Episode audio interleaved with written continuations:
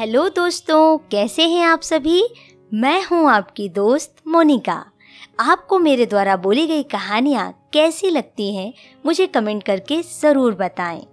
मैं लेकर आती हूँ आपके लिए प्रतिदिन सुंदर और प्रेरणादायक कहानी। चलिए शुरुआत करते हैं आज की सुंदर कहानी से, जिसका नाम है सन्यासी की जड़ी बूटी। बहुत समय पहले की बात है। एक वृद्ध सन्यासी हिमालय की पहाड़ियों में कहीं रहा करता था। वह बड़ा ज्ञानी था और उसकी बुद्धिमता की ख्याति दूर दूर तक फैली थी।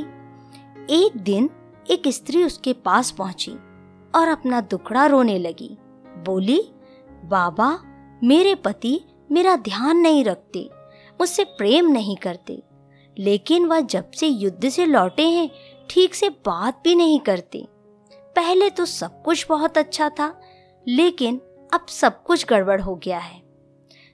युद्ध लोगों के साथ ऐसा ही करता है, सन्यासी ने कहा।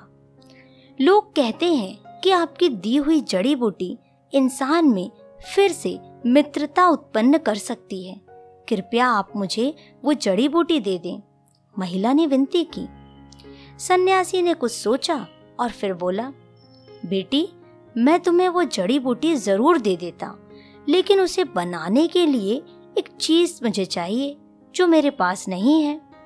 आपको क्या चाहिए, मुझे बताइए, मैं लेकर आऊँगी।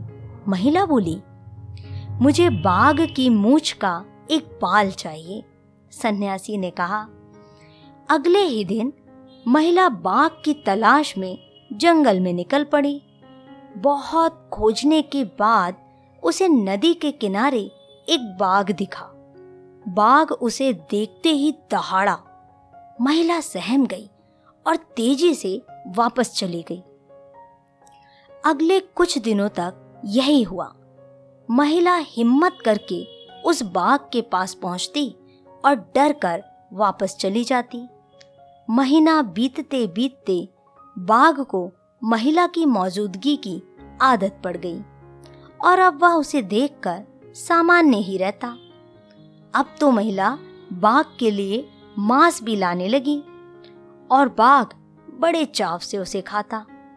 उनकी दोस्ती बढ़ने लगी और महिला बाघ को थपथपाने भी लगी और देखते ही देखते एक दिन वो भी आ गया जब उसने हिम्मत दिखाते हुए बाघ की मूछ का एक बाल भी निकाल लिया। फिर क्या था? वह बिना देरी किए सन्यासी के पास पहुँची और बोली, मैं बाल ले आई, बाबा। बहुत अच्छे। और ऐसा कहते हुए सन्यासी ने बाल को जलती हुई आग में फेंक दिया। अरे, ये क्या, बाबा? आप नहीं जानते, इस बाल को लाने के लिए मैंने कितने प्रयत्न किए और आपने इसे जला दिया। अब मेरी जड़ी बूटी कैसे बनेगी? महिला घबराते हुए बोली, अब तुम्हें किसी जड़ी बूटी की ज़रूरत नहीं है, सन्यासी ने कहा। जरा सोचो, तुमने बाघ को किस तरह से अपनी मित्रता में बाँध लिया, जब एक हिंसक पशु को धैर्य और प्रेम से जीता जा सकता है तो क्या एक इंसान को नहीं? जाओ, जिस तरह तुमने बाघ को अपना मित्र बना लिया है, उसी तरह अपने पति के अंदर भी अपने प्रति प्रेम भाव जागृत करो, उसे अपना मित्र बना लो। महिला सन्यासी की बात समझ गई। अब उसे उसकी जड़ी बूटी मिल चुकी थी। तो दोस्तों, आपको ये कहानी कैसी लगी? हिम्मत ना हारें।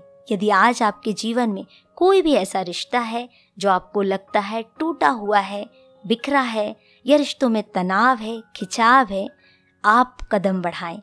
आप अपने प्रेम व्यवहार से उन्हें फिर से अपना मित्र बना लें। तो सुनते रहें कहानी मोनिका की जुबानी।